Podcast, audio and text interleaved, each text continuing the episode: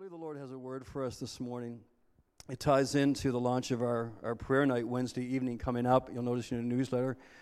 We invite you to come. But um, I was thinking, you know, that when you have these, these colds, for me, it always gets me in the chest. Vanessa, she's home today because she has less faith than I do, but she's, uh, she's not getting paid to be here. Um, but no, she uh, always gets it in the ear and throat. For me, I tend to get it in the chest. And, and the thing when you get it in the chest is you, you know, you just get that congestion. It's hard to breathe. You know, it's like you're trying to sleep at night and don't get a lot of rest. And, and uh, just everything gets constricted. And I really kind of felt as I was looking at the scripture I want to share this morning that there's a correlation. Not that the Lord made me sick, don't get me wrong, unless He's trying to teach me something, but there's a correlation, I believe, in what I want to share this morning and what I believe really the Lord wants to do in our midst as a congregation, individually and collectively. And that I believe there's some areas where the Lord wants to just kind of release some congestion. He wants to open our airwaves. He wants us to be able to kind of breathe deep again. And He wants us to be able to expel, to, to breathe out, to see uh, just really all that He has for us. Does that make sense? Because it just there comes a time I think in all of our lives, and there can be seasons as a body as well, we feel like there's something new the Lord wants to do. There's something more, and He might even give us a little bit of a taste of things here and there to say, "Look, I am in your midst, and and I am doing some things, and lives are being touched, and people are being awakened, and and things are happening. But there, there's a lot more. But in order for that to happen, in order to come really that full, unrestricted flow of what I intend for you, then I'm calling to a new commitment. I'm calling to a new level of preparation. Does that make sense? And I want to talk about that from Psalm 132 this morning. Psalm 132. I'll just get right into the scripture. We read, Remember, O Lord, in David's favor. This is a, a, psalmist writing these words, not David himself, but he says, Remember, O Lord, in David's favor, all the hardships he endured, how he swore to the Lord and vowed to the mighty one of Jacob that I will not enter my house or get into my bed. I will not give sleep to my eyes or slumber to my eyelids until I find a place for the Lord, a dwelling place for the mighty one of Jacob.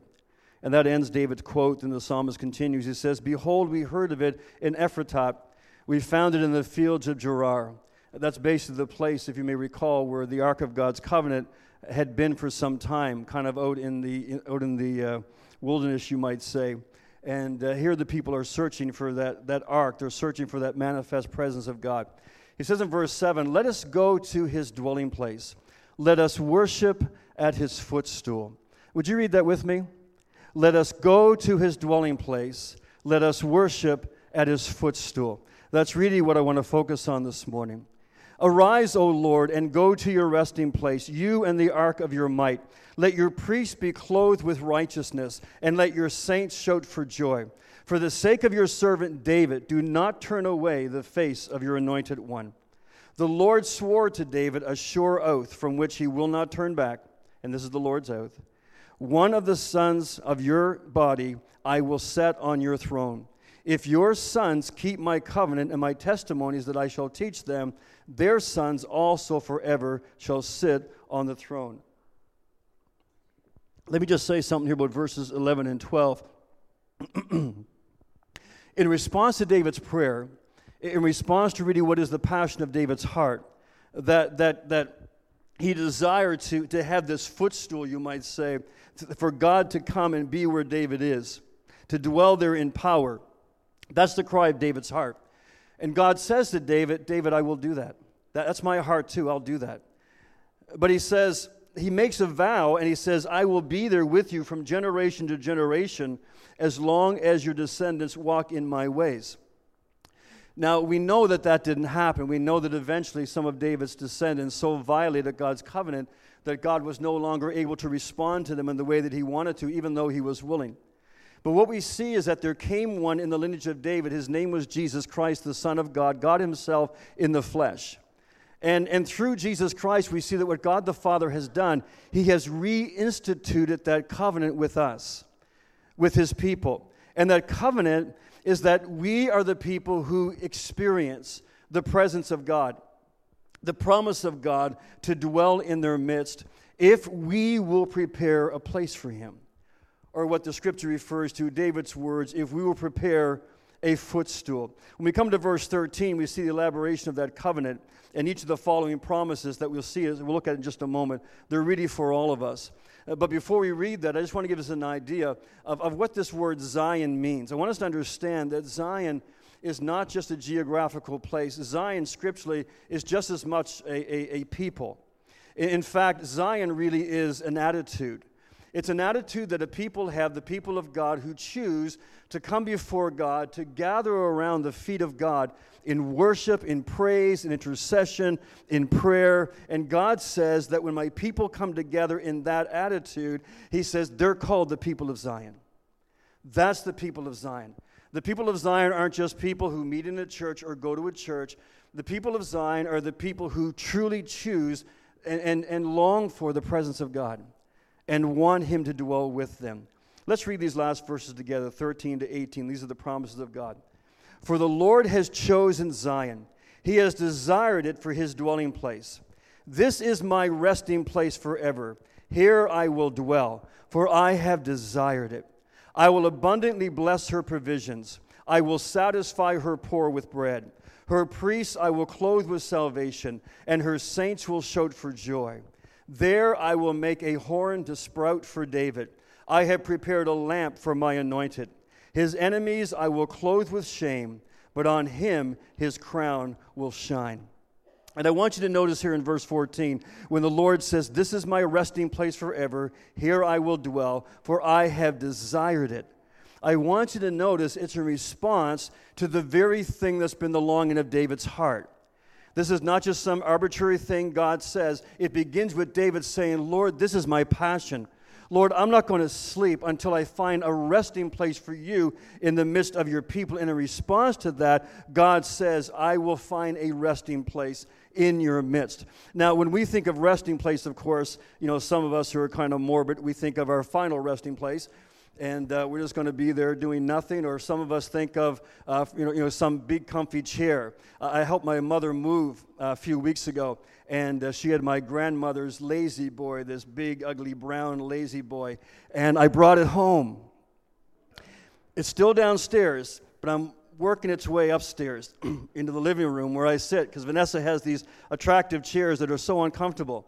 I can say a lot this morning. She's not here, and she's she's probably not going to listen online, so I'm good to go. This is, in fact, why don't we just change topics? Can I share my heart? but I got this La-Z-Boy, and it is so comfortable. And, and oftentimes, when we think of this idea of God entering into his rest, we kind of have this idea that he's just passive, you know, just kind of passing time, waiting for the world to end. But I want us to understand, as David understood, that when God enters his rest, David was a king. David knew what this meant. For God to enter his rest, it means that he is sitting on his throne. He's in a position of authority and power, and he administers that power from that place of rulership because of who he is or because of the victory he has won. And everything that he administers, it flows out of this atmosphere of rest.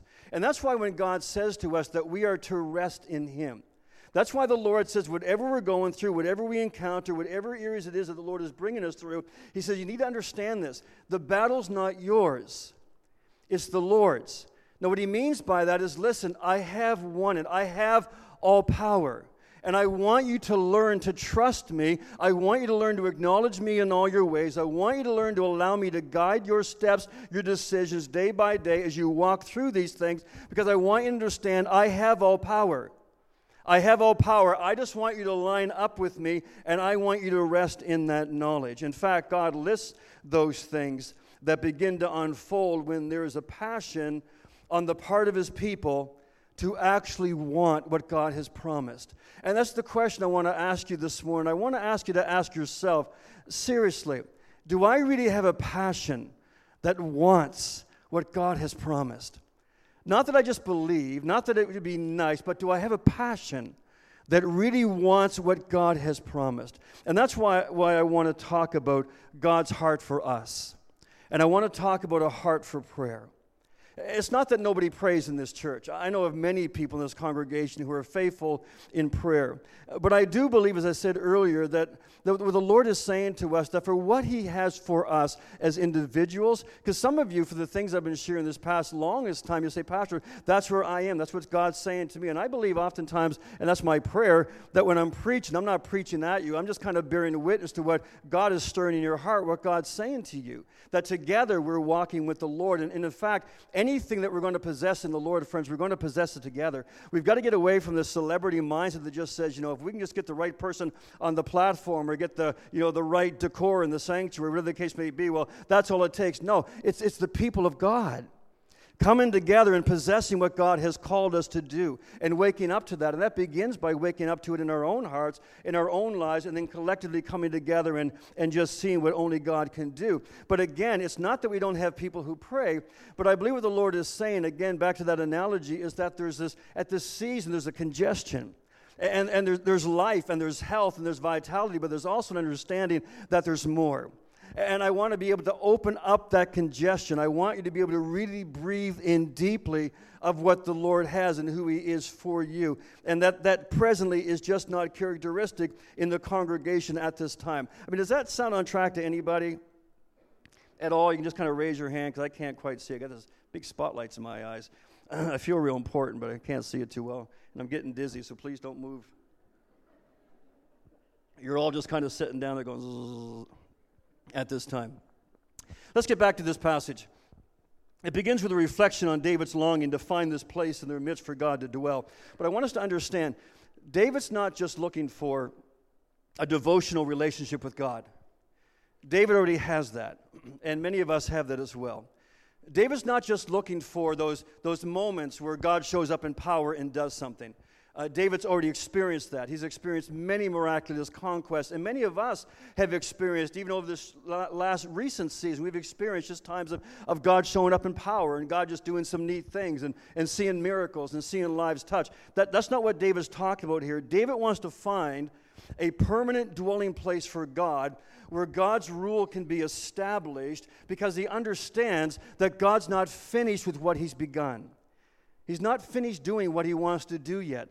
And, he wants to have a place that's permanent for God so that God's rule can be established in the midst of his people, but it can also begin to flow out from there and begin to expand the borders and begin to be all that God intends to do through his people. And that's really the whole point of the physical temple that David wanted to build. And his, his son Solomon ended up building. David got all the supplies together. But David recognized the need for a temple in the midst of God's people because he wants there to be this footstool footstool for the Lord.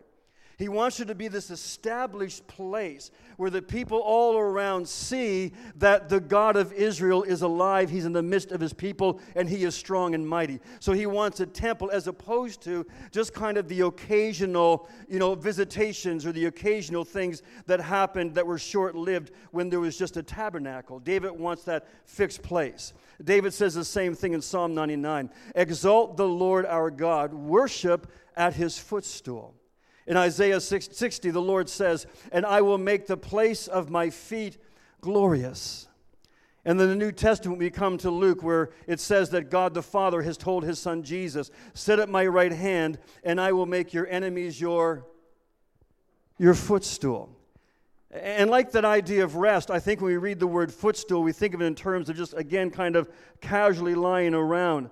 But that's not what it talks about. It's talking about authority. It's talking about the fact of being established. It's talking about the fact that everything that is under his feet is under his power.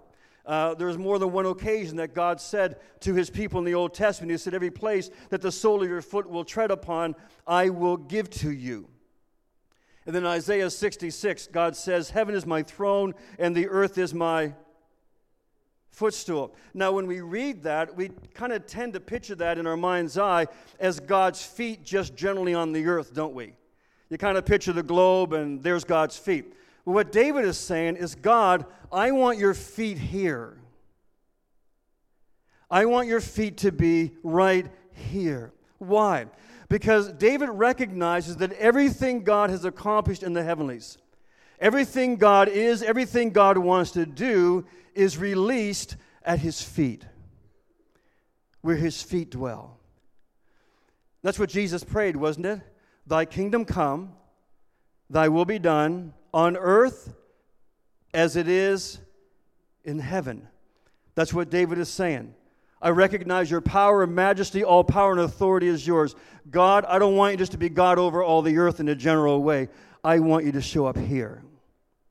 And friends, there's another level, there's another dimension of, of spirituality, of maturity, of walking with Christ for the believers in the body of Christ today when we come to a place and say, Lord, I thank you that all power is yours. I thank you that you're a God of heaven and earth. I thank you that the cross of Jesus Christ, that you have overcome the powers of the enemy. I thank you for that. But Lord, I want to see that here. I, I want your power to be concentrated here and many other places. But Lord, I want to be among your people, people of Zion, that say, I want to prepare a dwelling place for you right here. Now, there is a condition as to where God sets his feet. I believe God sets his feet where people make a footstool out of worship and prayer and intercession. I believe God makes a footstool. Listen, folks, this is important.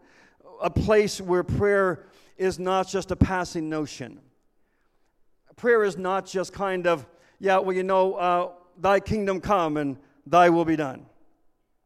Or God, you know, go ahead, we, you know, we just want you to do whatever it is you want to do. God is looking for people who will intentionally join him in what it is that he's doing presently. God is looking for a people who understand the Lord says, All power is mine. All power is mine. But I'm looking for people who want me to work that power in their midst. That's where God sets his feet. That's what God means when he says that the place of my feet is glorious. That might sound like a strange scripture, but what the Lord is saying is that what makes it glorious is the fact that I'm showing up there. I'm working there, and people know that I am in their midst. But listen closely. I believe there's this wrong idea in the church related to God's sovereignty. We kind of think of sovereignty as, you know, our job is just to say, well, Lord, you go ahead and do something. And then we stand back and we just watch what he does. God, you're sovereign, you're all powerful. Oh, it almost sounds pious. It's almost like we're giving permission to God to be sovereign. Do you think of it? Lord, we just want you to know that we know you're sovereign, so you go ahead. And we just want to see what you do. And our idea of sovereignty is kind of like that God does what nobody can do. It's kind of like Paul said, He will do exceedingly above and beyond anything you could ask or think. We love those scriptures, they are so true. And that sounds logical, it even sounds spiritual. But, friends, I believe there's probably been no wrong interpretation of a particular doctrine that's been more damaging to the body of Christ, more damaging to the cause of Christ, more damaging to individual believers than just this distorted idea of sovereignty. I believe the truth of what sovereignty is is just outlined in Psalm 115, which says, The highest heavens belong to the Lord, but the earth he has given to mankind. The highest heavens belong to the Lord, but the earth he has given to mankind. I believe what the Lord is saying. He says, All power is mine, but your power is to come and ask me to direct it to where you are. That's how it works. It's all mine. It's available to you if you want it. It doesn't just happen. God invites us to be a part of the incredible work that He is doing. But He says it involves prayer. That's where prayer comes in. You know, when the average person talks about prayer, it's usually in the context of uh, just kind of tossing one up. you know, how many times you had somebody say, Hey, I'll pray for you? Didn't you go away thinking, oh, good, I got somebody praying for me? or did you go away thinking, you'll probably forget. As soon as you turn around, you'll forget you'd mentioned that. I'm being too pessimistic, I know, but it happens. You know, I'll pray for you. Or, or you know, or this, it's kind of like a religious tagline nowadays uh, for all the disasters that have been happening down in the States and the hurricanes and so on. How many times do you hear somebody saying, you know, our prayers are with them? Our prayers are with you. And forgive me for being cynical, but my first thought is, did you pray for them? Did you really pray? See, prayer just kind of becomes this tagline. But, but God says that where He works mighty is where there are people who are gathered at His feet. Where He works mightily are where there are people who gather together to create a footstool for God. where there are people who come together and create a place where they say, Lord, we want you to come and we want your glory to dwell here. Where God works mightily is where you have sons and daughters who understand what it means to be part of the family business. That's what it means to be part of the church. It comes from the word corpse, from uh, body, corporation. It's the same thing, the family business. But you see, the mistake in the family business is that we've come to believe in the North American culture that, well, God will take care of everything. And God says, no, it's a family business. And I want sons and daughters who will learn to grow up and actually operate in the business. Does that make sense? I want them to begin to help me in administering the, all power that I have. Jesus said, I give to you, now go. There's a world to reach, there's a messed up, hurting world to reach that I want to bring under God's rule of peace and of healing and of salvation. But I need a people who understand that it doesn't just happen. It happens because there's a people who want God to dwell in their midst and flow through them. Does that make sense? That's a footstool. It's saying, like David, Lord, we really want your presence to be here. And in that presence, he says in verse 9, Let your priests be clothed with righteousness, and let your saints shout for joy. That has to do with commitment, it has to do with preparation. It means that I don't just kind of casually come before God, or I don't just kind of casually live my life before God, but rather I have a relationship with God where I come to Him and say, God, I want you to purify me. I want you to keep me clean from the things that contaminate us in our culture today. Because, Lord, I, I, want your right ways. That's what righteousness is. I want your right ways working in me. There's a commitment to that. And God answers that prayer. Now, when we come to verses 10 to 13, we see that the desire of God's covenant with David is that that righteous rule continues. That's, that's really God's heart. God doesn't want sin to interrupt things. God doesn't want the, the, the, circle to be broken. God wants there to be a continual flow from generation to generation to generation. That's the heart of God. And He says, If your sons keep my covenant, their sons also forever shall sit on their throne. You know, there's probably nothing, I don't know, maybe there is, but I find nothing sadder in the body of Christ today or an individual believer's life than for somebody or for a church to actually have known just the, the intimacy of Jesus, knowing the, the joy of walking with the Lord, or just knowing seasons of fruitfulness when the Lord was real. And then they just kind of get used to that. And then if they just stop doing the things that actually enabled that to flow, and then over time it kind of dries up, and they don't even really recognize anymore that it's not there. And that might be you this morning. Maybe you've known times of where the Lord's just been so real to you, but was a long time ago. I just want to encourage you this morning, if that's you, the Lord hasn't given up on you. The Lord invites you to come back to Him, to come back to His feet. He's not discarded you, He doesn't throw you away. I, I love the scripture in the Old Testament. The Lord says, I'm married to the backslider. That's the heart of God toward us no matter where we may be, how unqualified we may feel, the Lord says, I'm just, I want you, just, just come back. Come back. I haven't left you. I haven't broken the covenant. I'm still married to you. I'm still committed to you.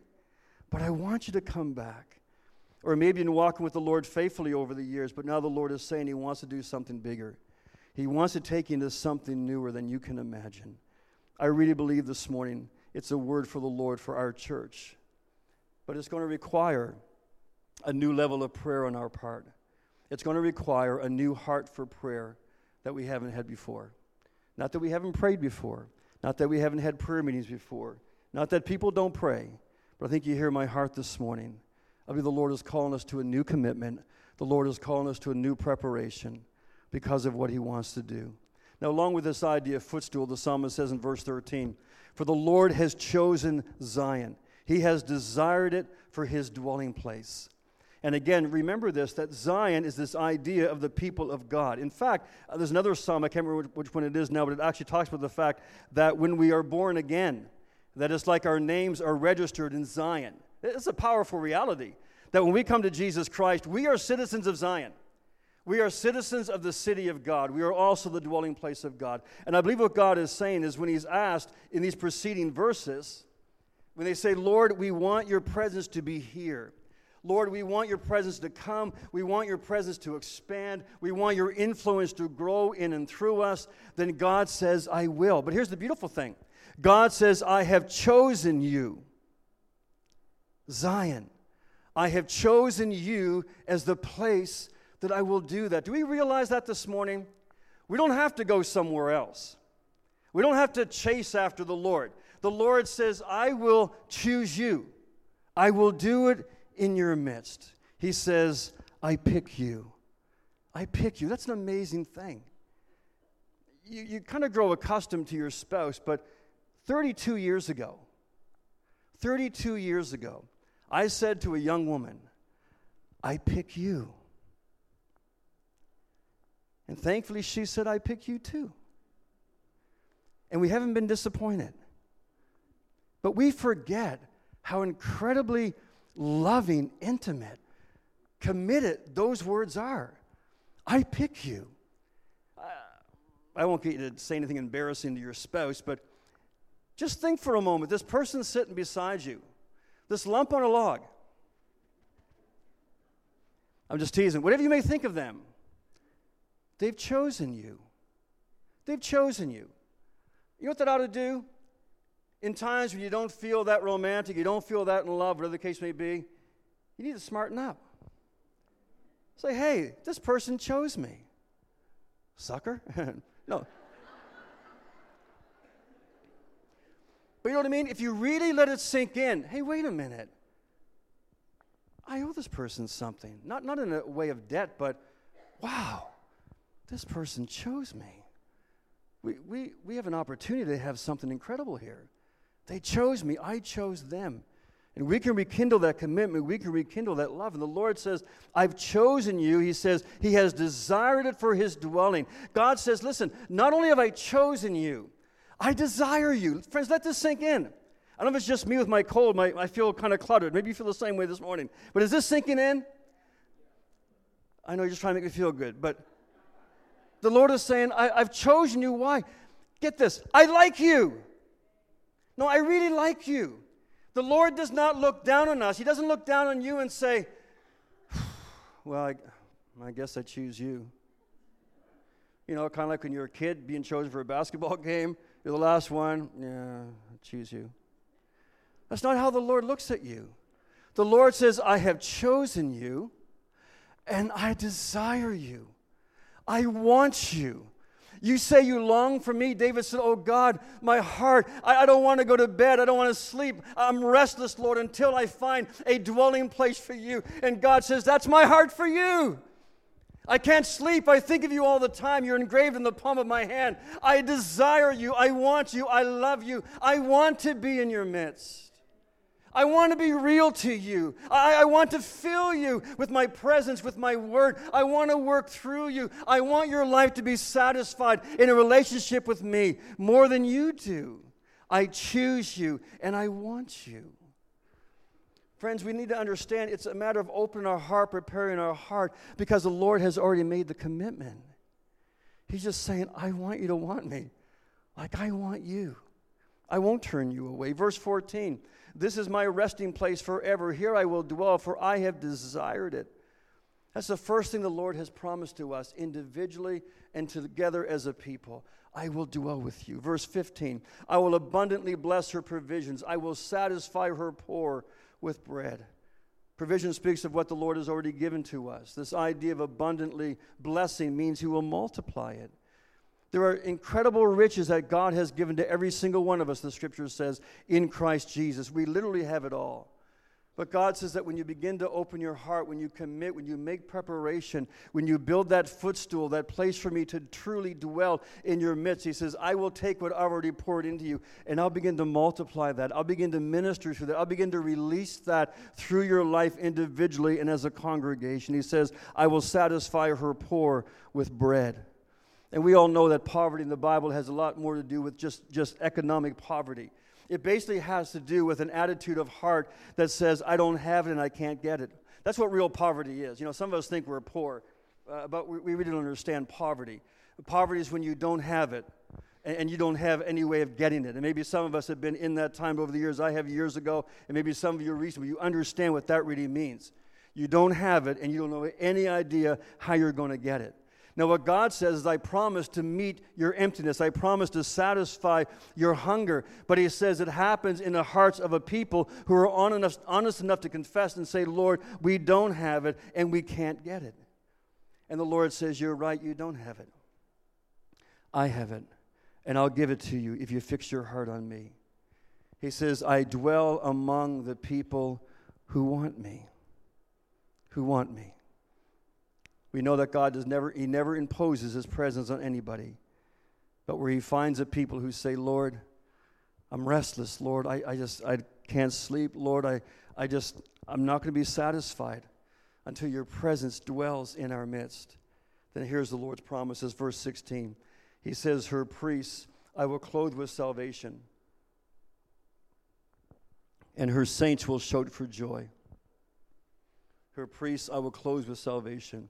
Now, keep in mind, this is the Lord's response. These are his promises in response to that kind of hungry heart. He says, I'll clothe with salvation. How many of us understand that salvation is not just about your sins being forgiven? Salvation is a work of God that actually keeps you from sinning. It actually helps you to begin to move into things that God has for you. To be clothed with salvation simply means to look like somebody who's saved. To be clothed in salvation means to live like somebody who's been saved to, to talk like somebody who's been saved. To be saved, I believe, means to live like somebody clothed with salvation. I think somebody put on Facebook the other week, I jotted it down and said this live in such a way that those who know you but don't know God will know God because they know you. Make sense? He says, I will clothe you with salvation. How do we say, Lord, I just want to be clothed with the freshness of salvation that actually demonstrates that salvation's happening in me.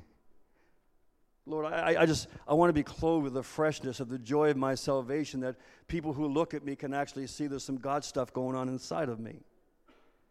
You know, I just kind of feel like we need to reach up and say, Lord, I'm just going to slide my arm into that. You know, I'm just going to, just going to put that on this morning.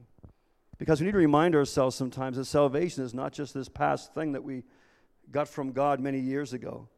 It needs to be transformative. Verse 17 Then the Lord says, There I will make a horn to sprout for David. I will, be, I will have prepared a lamp for my anointed. The idea of a horn has to do with authority. I'll go through this quickly.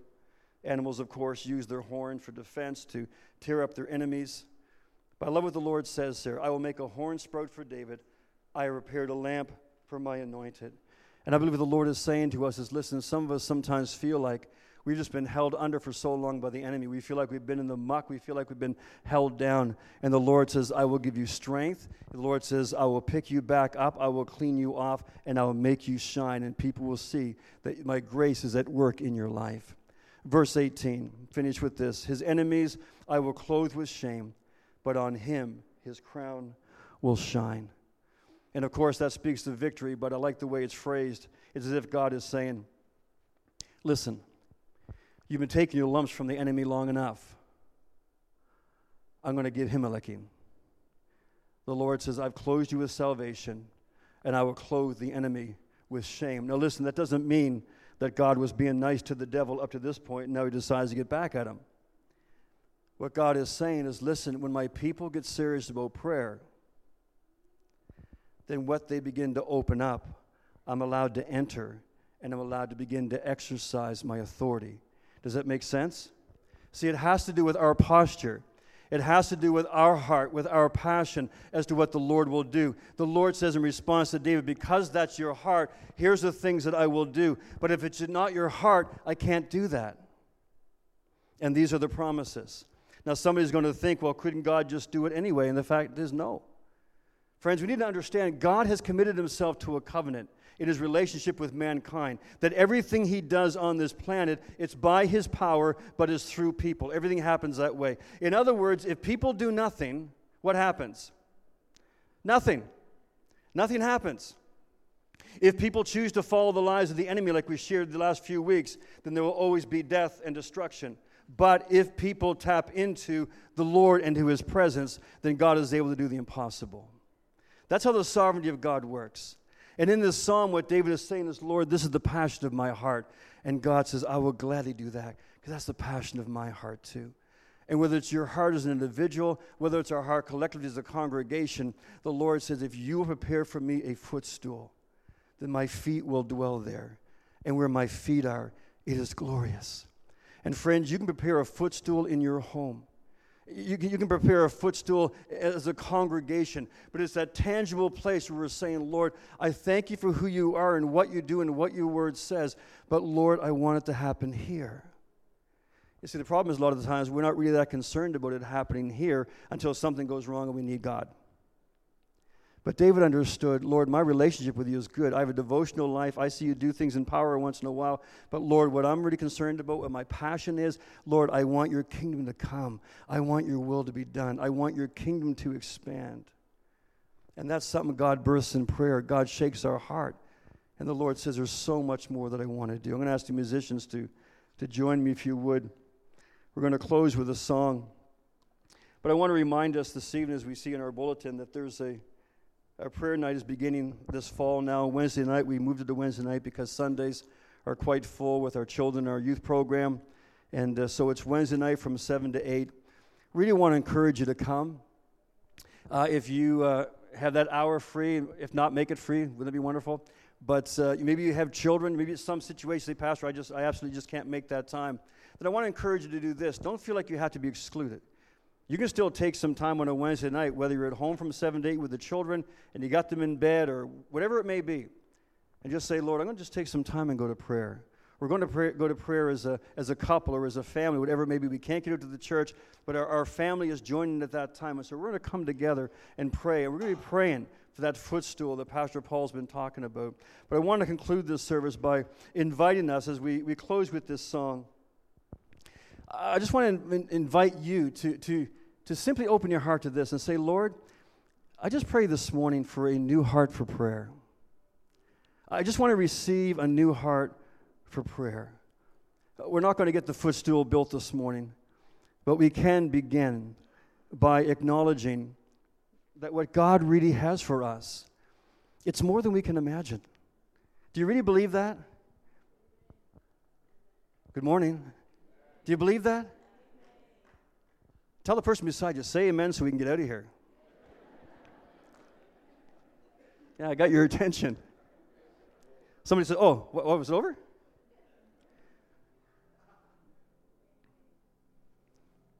I believe with all my heart that on a personal level for each of us and a corporate level, that the Lord is saying, I just want you to build a footstool for me. I know what your life is like. I know it's busy. I know all the reasons and all the excuses. But I just want you to understand really who I am and what I have for you and just what I want to do through you. But you've got to stop and you've got to build that altar. You've got to build that footstool individually. Wherever you may be this morning, as we close in this song, I, I want to invite you again to say, Holy Spirit, I just pray for a new a new love for prayer, a new love for your presence. And then also that we understand as the people of God that whatever the Lord has for us, He has for a people who will possess it together. And that's where corporate prayer comes in. Corporate prayer is not just something we do because it should be on the church calendar. We want corporate prayer to be the heartbeat of our church. We want corporate prayer to be not just a time where we're tossing one up or going through the motions we want to be a time where we're hearing from God collectively, where God's confirming direction, where God is speaking to us, where the gifts are being released, and God is clearly just sharing his heart with us, or God's releasing things, breaking things, preparing things for Sunday ministry or through the week. That's really what it's meant to be a time as being watchmen on the walls in our city. And we forget sometimes as the body of Christ. You know, so often we operate in the flesh and we just kind of react to things you know, something happens in the city we don't like, you know, some parade or whatever the case may be, and we complain. God says, rise up. Rise up. You are the people of God. I've made you watchmen over this city. You decide what enters this city. You decide what leaves this city. I don't mean just physical things. You decide what spiritual strongholds are in this city. You decide what comes and goes. I've made you watchmen. Not just glad tidings, every church. Can you imagine if all the churches in this city, rather than complaining, just got together on our face before God. There was nothing that would happen in our city without God's permission. There would be blessing and righteousness and peace and freedom and revival taking place. But it begins with the people of God understanding that we need to make for the Lord a footstool. And not just say, Lord, thank you that you're sovereign, but Lord, be sovereign here. Be sovereign here. We gather around your feet. We want to be the people of Zion. We want the manifest presence of God right here. And Lord, we're going to move forward and possess it together. Will you stand with me? As Pastor Kristen leads us, I simply, as he does this, before you slip out, would you just, where you are right now, just say, Lord, I just received this fresh burden for prayer, this fresh passion for prayer. Lord, I want to begin to make that footstool in my heart, in my home. Let's just start there before we leave this morning.